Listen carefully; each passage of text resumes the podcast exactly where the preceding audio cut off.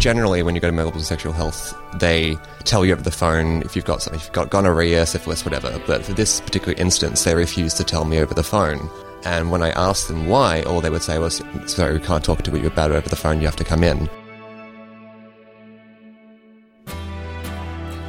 A diagnosis by default. There's got to be a better way than that, surely. Welcome to Inside HIV, the podcast for positive people. Made possible thanks to the Victorian AIDS Council, VAC, working together, and ViiV Healthcare Positive Action Community Grants. Follow on Twitter at HIV Podcast and like us on Facebook.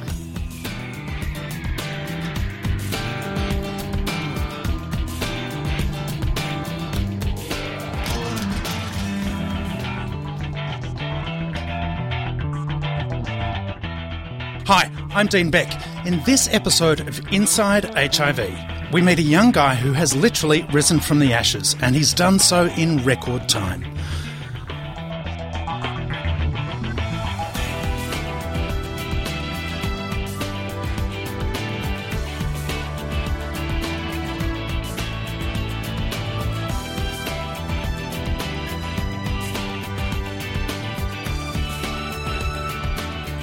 Having survived the destructive forces of internalized stigma, today's guest is about to undertake an artistic project and one that you can be a part of.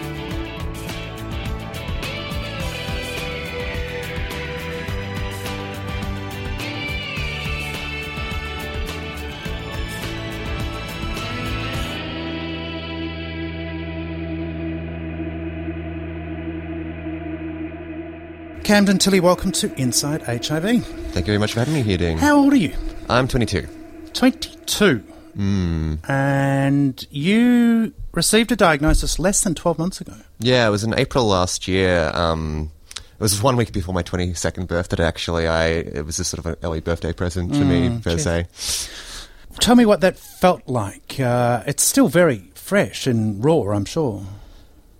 There's a, a few things there. Like uh, the initial, when I was initially diagnosed, my first, like the first three seconds were just like end of the world, which it felt like that everything around me was falling apart. I just graduated uni. I was starting to try and do stuff and get back into writing music and all that, and that sort of just all went downhill. I had to quit my job as a result because of depression. I couldn't really talk to anyone about it. Most of my friends that I tried to talk to about everything, how I was feeling, just got very difficult because they didn't really know how to react and how to actually talk to me and like to support me for it. So it became I became very isolated as a result. Um, On the day, go back to that moment of your diagnosis. Just tell me the physical reaction that you had when you received that information. instant shock. Um, I I felt very emotionally numb. I I didn't really know what was going to happen. Um, yeah, just my life just sort of stopped. Do you recall what they said to you? Do you recall what the doctors actually. It's just the blatant spiel that I've sort of come to learn over the times. It's like you know, it's a manageable disease. It's it's you, you'll it, everything will be okay. Like you know, medication will look after you. We'll keep an eye on you. you basically, you're just going to be as healthy as anything, but you just need to keep an eye on what you do and all that sort of stuff. Um, And was this through a private practice or through. uh, Melbourne Sexual Health Clinic. Right, okay. The clinics are 50% of diagnosis. Your average GP is the other 50%, in this state at least. Um, and tell me what uh, your uh, response to them was. Were were you happy with the way in which they handled it? Well, this comes down to I was generally when you go to Melbourne Sexual Health, they tell you over the phone if you've got something, if you've got gonorrhea, syphilis, whatever. But for this particular instance, they refused to tell me over the phone. And when I asked them why, all they would say was, "Sorry, we can't talk to you about it over the phone. You have to come in."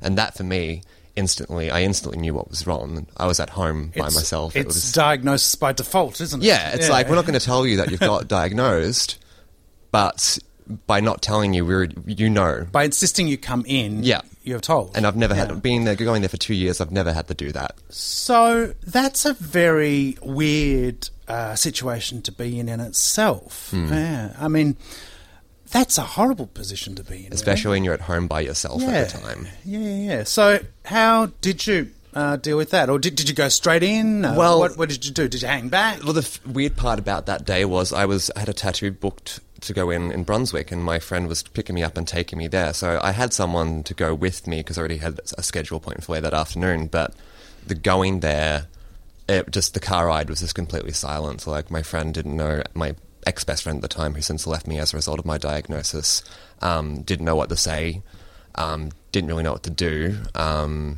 What do you mean left you as a result of your diagnosis? Uh, during September last year, um, the night that we had the thunderstorm asthma, Yeah, yeah, that yeah, night, yeah. um, I found out uh, who I got HIV from. It was a close friend. Um, I had a full-on breakdown at that time. I'd actually been doing drugs that night, so it was literally like doing drugs, then finding out through this friend who was there with me, and then had a breakdown, couldn't breathe, had to go to Alfred Hospital as a result. And the next day, um, he came up to my place and wanted to get me institutionalized into a psychiatric ward. His words were, um, "If you don't come with me now, then that's it." And I said, "No, I just need a friend right now." Instead of actually being there to support me, he just left my apartment, and I've never spoken or seen to him since. Seen him since. Well, I'm very sorry to hear that. That's okay. Shit happens. Yeah, I learned. guess a- it I learned a lot through the experience. Who my good friends were, and who, you know, I learned through who could be who was there for me. Mm. And I've since then, I've since that experience, and since December, where I actually attempted suicide, I've been able to learn to talk about it more and meet people who are actively want to talk about it and are there to want to just support me and all that. So that's been good. So, you had at least eight or nine months of uh, what sounds like hell. Yeah, it was. It was literally hell in every sense of the word. I mean, I, you know, I had to quit my job. I couldn't sustain a job. I've just recently been fired from my previous job as a result of the fatigue that I get from the medication for my HIV. They covered as performance and behavior, but and I tried to take it um, to court, but because of the way they'd phrased things and little things that I'd done, they just covered it up as another thing. And there was no way. I had a friend who's a workplace lawyer, and I couldn't do anything about it, according to him. So. Yeah, at the moment I'm unemployed as a result. Um, I lost my again my best friend. Um, my housemate also left me the, like the same week. I then was left alone for about two months, which eventually weeded up to my attempted suicide while I was unemployed. It sounds like a combination of things uh, rolling in on top of you at a time when you're most vulnerable. Um, did you seek uh, uh, any of the services that are provided through, um, you know, the likes of the Victorian AIDS Council? I, I did try a bit. I've um, since have been volunteering to Living Positive Victoria. Um, I'm trying. I've been trying to get more involved in the community a bit more. I did try and get um, support from my GP at um, Centre Clinic in St Kilda, um, but the psychologist that tried, that tried to put me for didn't have an open schedule for about three months, and so all these people that I was trying to go see, the support wasn't available for me. So the only support that I had was my friends, and at that stage, most of my friends had left me, or weren't didn't have the knowledge and education experience to actually be able to talk about what I was going through or understand. The uh, counselling services through the Victorian AIDS Council um, operate, uh, and Centre Clinic is a part of that. Um, is that what you were trying to access? Um, Oh. it seems very odd to me that they wouldn't. Uh, It wasn't specifically th- like I didn't go through the AIDS Council specifically. I was trying to uh, initially I was trying to go through initially friends first because I've always been firm to believe that if you f- friends are there to support you, you're there to support them, and that's a major issue that I had was being socially isolated. And in my mind, seeing a psychologist or someone or a counselor isn't a very healthy way of dealing with a problem. I mean, yes, it can help, but my problem was just having no one else, and that that was the thing that really kicked me in the balls and hurt a lot. Yeah, but to get to the point of you know wanting to take your own life, that's uh, that that is a, at a crisis point. Um, So, what did you do to, to get out of that? Uh, what did you do to, to rebuild?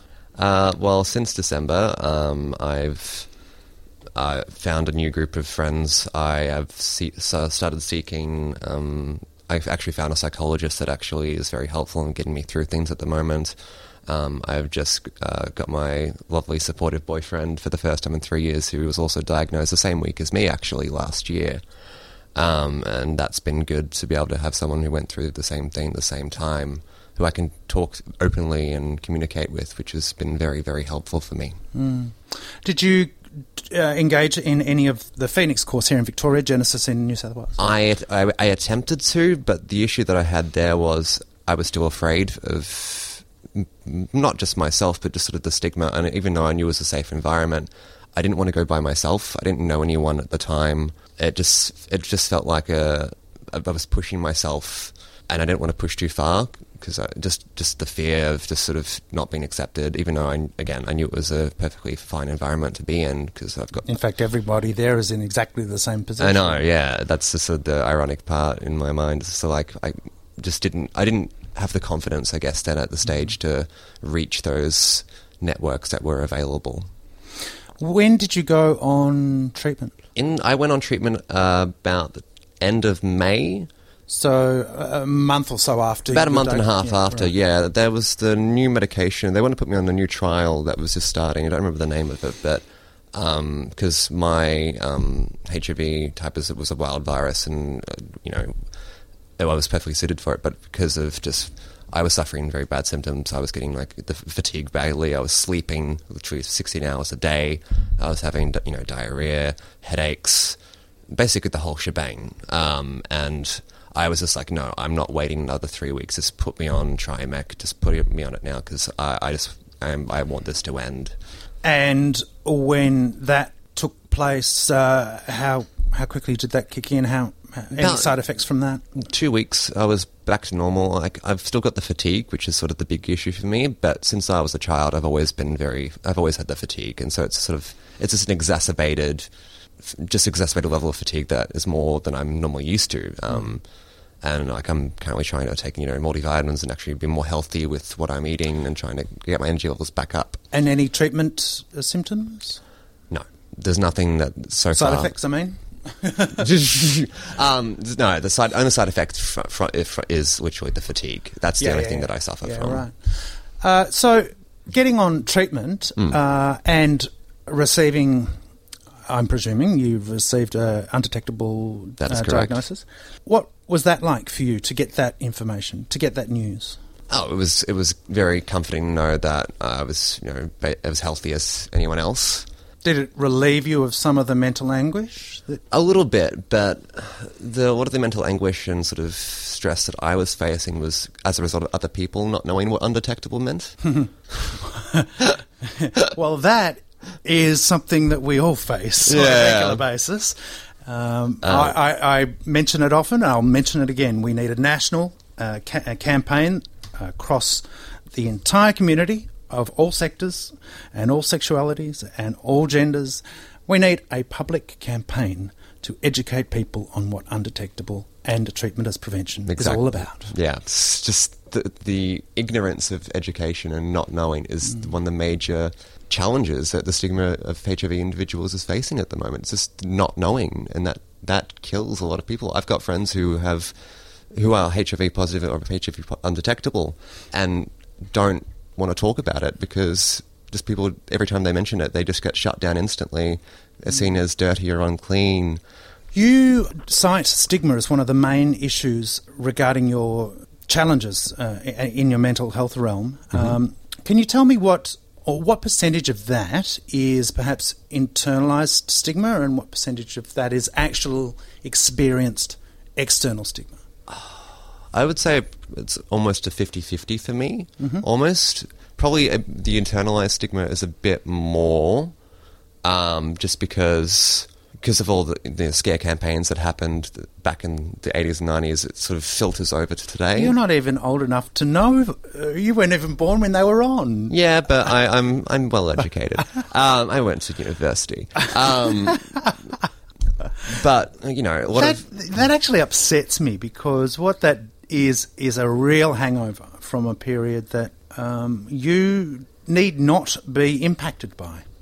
No, but it still impact, Hmm. impacts everyone. I mean, that half the reason that people are afraid is because everyone sees it as still as a death sentence, like the Grim Reaper campaign. Well, I would hope that we are continuing to educate people that that is not the case, but it certainly felt that way to you when you received your diagnosis. Yeah, it did. It like it, like I said before, it instantly felt like my world had ended. I mean, I'd been educated roughly about HIV because I, you know, I had a few scares in the past um, as a result of my mental health and just not caring about myself much anymore. And you know, I read up and tried to educate myself a bit more, but nothing could have really ever prepared me for that moment on the phone where I, I was told to come in and not not knowing why. Mm-hmm. It's actually a torturous way to deliver a diagnosis. We might have a little chat to Melbourne Sexual Health about that um, because there's probably a better way. Mm. But if you can put your resilience uh, to get you to this point down to any one thing, what would that be to get you through that that really tough mental uh, time that you went through? Or was it a case of hitting rock bottom first? It was hitting. It was literally hitting rock bottom first okay. and building my way up from the top. There, like the last three months, two months has been such a dramatic shift in sort of my perspective of everything in terms of how I see myself, what I'm trying to do, um, just educating people as well. I seem to do it every day unintentionally. We it, it's a role we take on board whether we like it or not. Yeah. Um, uh, and you know it has its benefits, but it can get it gets tiresome. Can get tiresome. Yeah, yeah sure can. Uh, what is it that uh, you have found to to give you strength uh, through this time? I know that you've connected with some HIV social networks. Mm. Um, tell me how that has worked for you. I guess having that sort of background in support for me, especially with living positive Victoria and all that, it gives me a foundation of to work out from in terms of being able to talk to people. How did you first connect with them? How do um I don't really actually remember. I think I think someone mentioned it briefly towards me, but I think I, I think it was very much I just sort of it was just I did it myself. I just wanted to reach. It was just probably around August, September. I actually wanted to do something, try and better myself, and try and be involved a bit more. And I just sort of was seeking positions. And I think it's Dimitri who um, I spoke to him, and, and he's like, "Yeah, we want you on board." Um, I haven't done that much at this stage because I've been recovering, as it were. But um, simply connecting to an organisation, yeah, uh, it, it's helped. Makes you well. It, it, it, breaks down the door that lays between you. At least you've yeah. got a line of communication by simply connecting with. Exactly. Them. Yeah. like I, I march with them for um, Pride March. I've so, never I've never even done Pride March before ever. So that was a very um, embrace experience for me this That's year. That's a huge leap in less than twelve months from where you've come from. Yeah. wow it's yeah, it's like I said, dramatic shift, new yeah. year, new me. So owning uh, your diagnosis is that the key to your resilience to, to to countering the stigma? I think a little bit. Like the the whole new attitude for my year, the motto is literally new year, new me, and I'm just trying to just not give a shit about what people think anymore.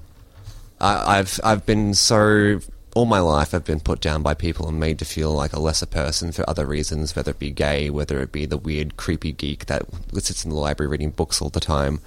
And after everything that's happened in the last year, I've just sort of reached a point where it's like, I don't give a fuck what you think anymore. Congratulations. Thank you. yeah, it's a well done. Yeah. Some people never get to that point in their life. No, I've noticed that. well done indeed. I'll put that down as a win. Um, new year, new me. That's a, a great little uh, saying, but to, to own it to the point that you then go public and walk down a street with others in the same situation, that's huge. Mm, it was a little bit terrifying, um, but I felt like for me, I needed to do it. Yeah, right. Not for anyone else. But well, there's a little bit for everyone else because you know you're trying to make. Well, in doing it, you're doing it for others. Yeah. So how do you, how do you feel different now?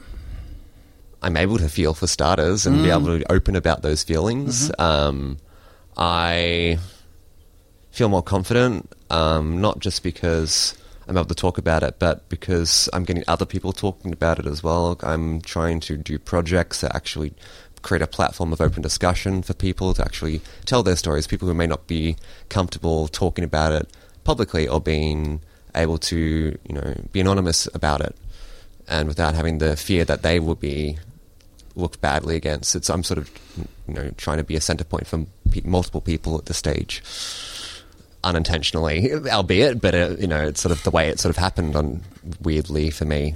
We're speaking with Camden Tilley on Inside HIV, who is about to undertake a project that is, uh, well, reveals his story around his diagnosis, but also others. Um, I'm conscious of the fact that as yet I haven't mentioned uh, that if any of this conversation has been challenging to you, and you do wish to speak to someone, Lifeline is there for you 24 hours a day, seven days a week. Their number is 13 11 14. That's 13 11 14. And you can find out other information for your mental health at beyondblue.org.au. Camden, this project that you're undertaking, what, about, what is it that you are um, going to do? Uh, well, the project um, is called HIV Me. It's basically an installation project which details the stories of not just myself, as you mentioned, but anyone who's been either affected by HIV individually or through someone they know. Um, it's the purpose of it really is to explore the stigma that surrounds HIV, um, but specifically in my story, it's the mental health aspect, mm-hmm. the ability to, you know, the, the feelings that you can't really describe to other people that you want to be able to talk about, but because you're afraid or because you just don't know how someone might react, um, it's just trying to again create an open platform and just be able to generate discussion in a safe uh, and constructive environment. It really pisses me off that we still have not connected the dots between uh, HIV, mental health, uh, and um, alcohol and, and drug use. Yeah. Um, they're not interdependent of each other. No. Um, for gay men, particularly, they are directly associated with each other, and uh, we still haven't put in place, um, you know, our best practice in mental health for the HIV sector. Yeah. Um, it is absolutely appalling, and uh, something really needs to be done. The first time a campaign actually did connect the dots was two years ago, and ACON did a, a thing with um, Beyond Blue uh, but there is still so much work to be done in that space, and uh, the sooner we get it done, the better. Uh, regardless of your HIV status, um, the the three things intersect. And that's very true for me as well. yeah, yeah, I totally get that. I totally get that. So, I want to know what you're doing for your mental health. Um, firstly, before we go any further. Um, well, again, as I mentioned earlier, I'm seeing a psychologist for the mm-hmm. first time. Good um, which has been. Are you happy with them? Yes. Good. That's important. It is important. I mean, obviously, um, a, a, so, so, a, good counsellor is very important. That's my. No, if, that's if, if, you're not getting a good counsellor, find another one. Yeah, I've got my pet counsellor that I pay, and then I've got my boyfriend who's my in-house oh, counsellor. They're even better. yeah, yeah. So he has to listen to me bitch and moan all the time. But on top of that, I'm like I'm trying to get again more involved in Living Positive Victoria. Mm um, and just again, just able, just talk about it. Talking the, is the best way to absolutely, help. absolutely. This project, see, I'm a little as someone who is a an ambassador for the Enough Stigma campaign, um, and have been with that campaign since day one.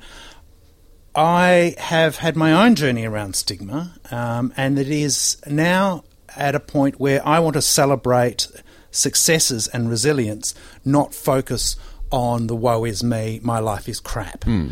Um, so, this project that you're undertaking, what is it that you're going to do to communicate the strength that can be shown in that space rather than the pathetic um, victim? Mm.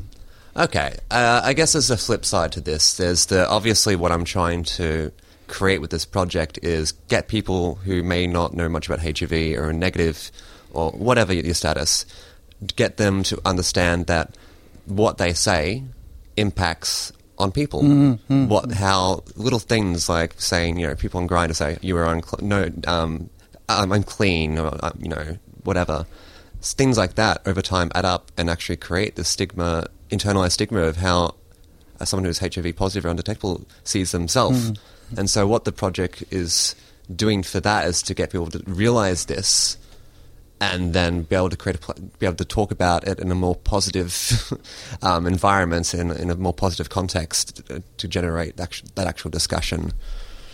Your project is trying to be just about every artistic expression it could possibly be. Could you explain it for us, please? Uh, to call this a multimedia project would Yeah. not be doing it justice. I know, I know, I know. Um, well, I graduated Victorian College of the Arts in 2015, so I am primarily a composer. Right. Um, and so the main part of the project is uh, musical. There's a live music element to it, but I also am incorporating elements such as projection installation art um, and life modeling. Um, As in life drawing type life model? yeah, because uh. I know um, because a lot of the reasons why I've become more confident in myself since the New Year's, I went to Perth in December for the New Year, and I met um, a good friend of mine, Andrew, who's a composer.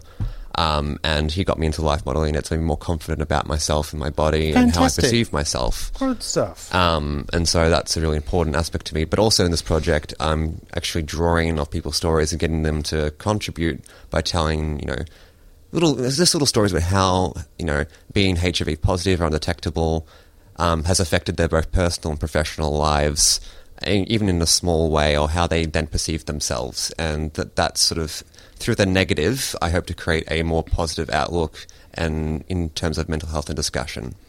Well, here at the podcast for positive people, we like to focus on the positive. Um, we've spent far too much of our lives dealing with the negative, and I'm very pleased to uh, help you promote this project. What is it that you're asking of us, the community? What I want from the community is to firstly just share your story.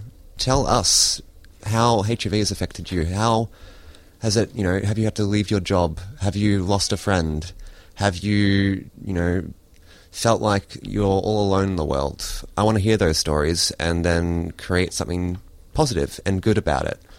Um, but also, I've got a Pozible campaign because not everything um, comes free in life, unfortunately, much to my dismay. HIV came free, but not this project. um, uh, there's a Pozible campaign that I'm trying to create so far in the past uh, two weeks. Um, we've gained about $1,800 of a $3,000 goal. There's still That's 19, fantastic. there's still 19 days remaining. I, like Yeah. the, the support from the community so far has been outstanding. These are some people I don't even know at this stage. So, the date of the end of the Pozible campaign is uh, roughly Roughly, 24th of March. that's the one. um, is the end of the campaign. So you need about another, let's say another 1800 would be nice. It would be nice, but Okay.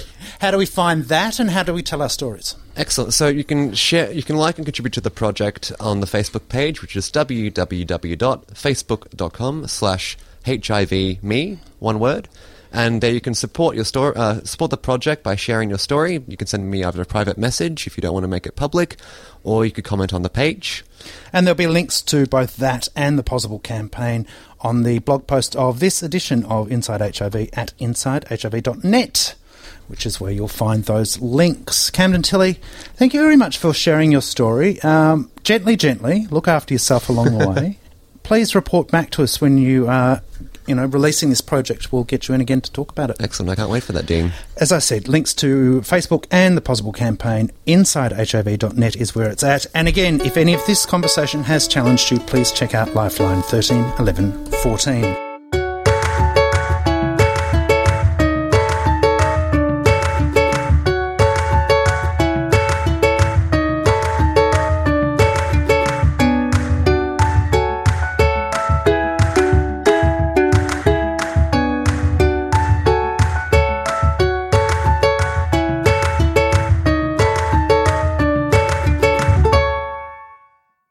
John, Hey, how are you? not too bad. How's your week been? You were a bit miserable last week. Yeah, it was. Um, this week's become a lot better.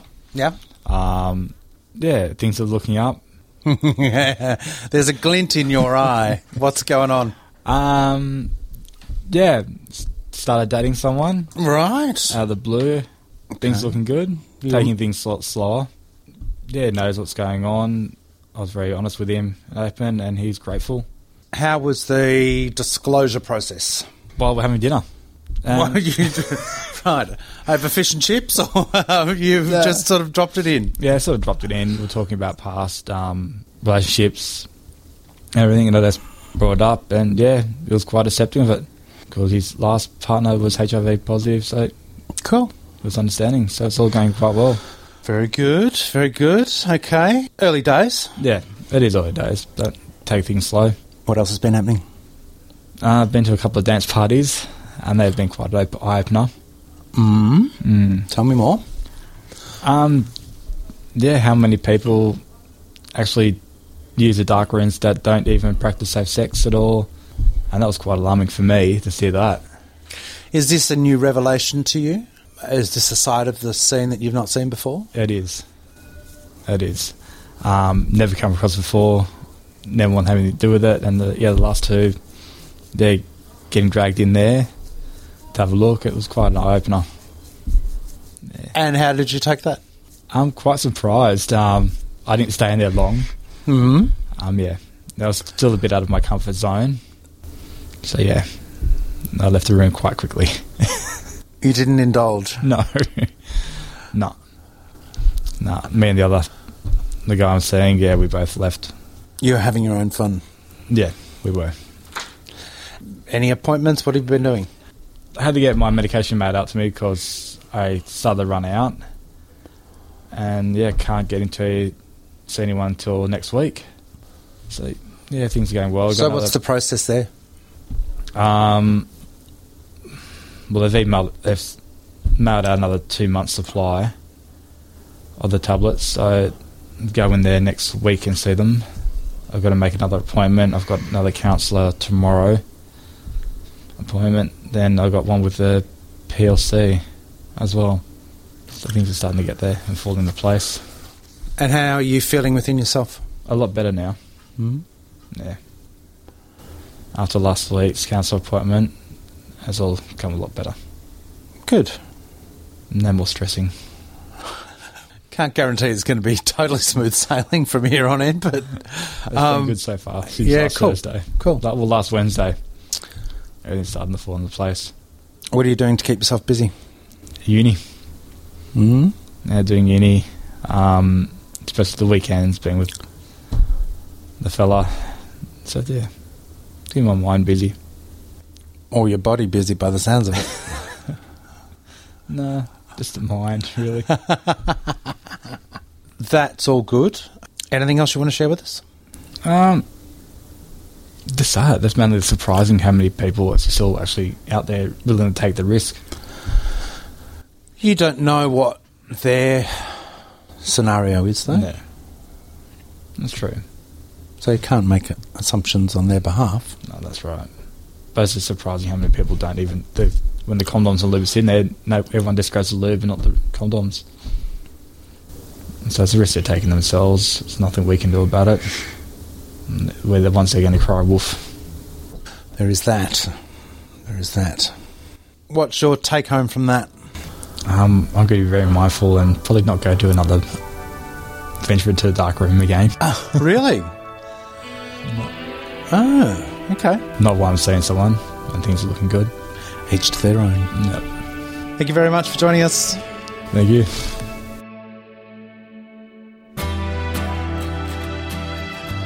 Thank you for listening to another episode of Inside HIV. If you like this episode, please give us a rating on your favourite podcast app or iTunes. It'll help others find us. And share the program with your friends. I'm Dean Beck. Stay positive.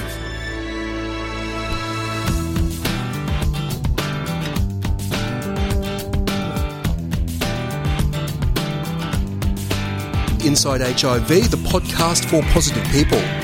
Visit InsideHIV.net or download from iTunes.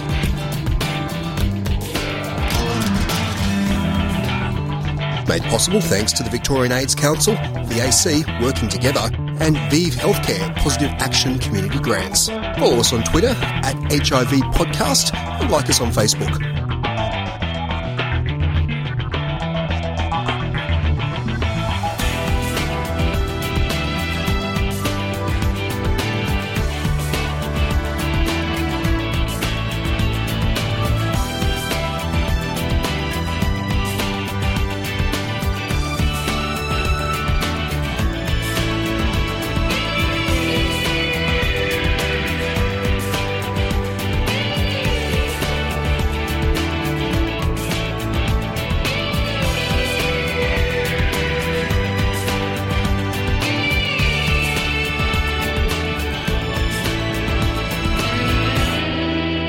HIV, the podcast for positive people.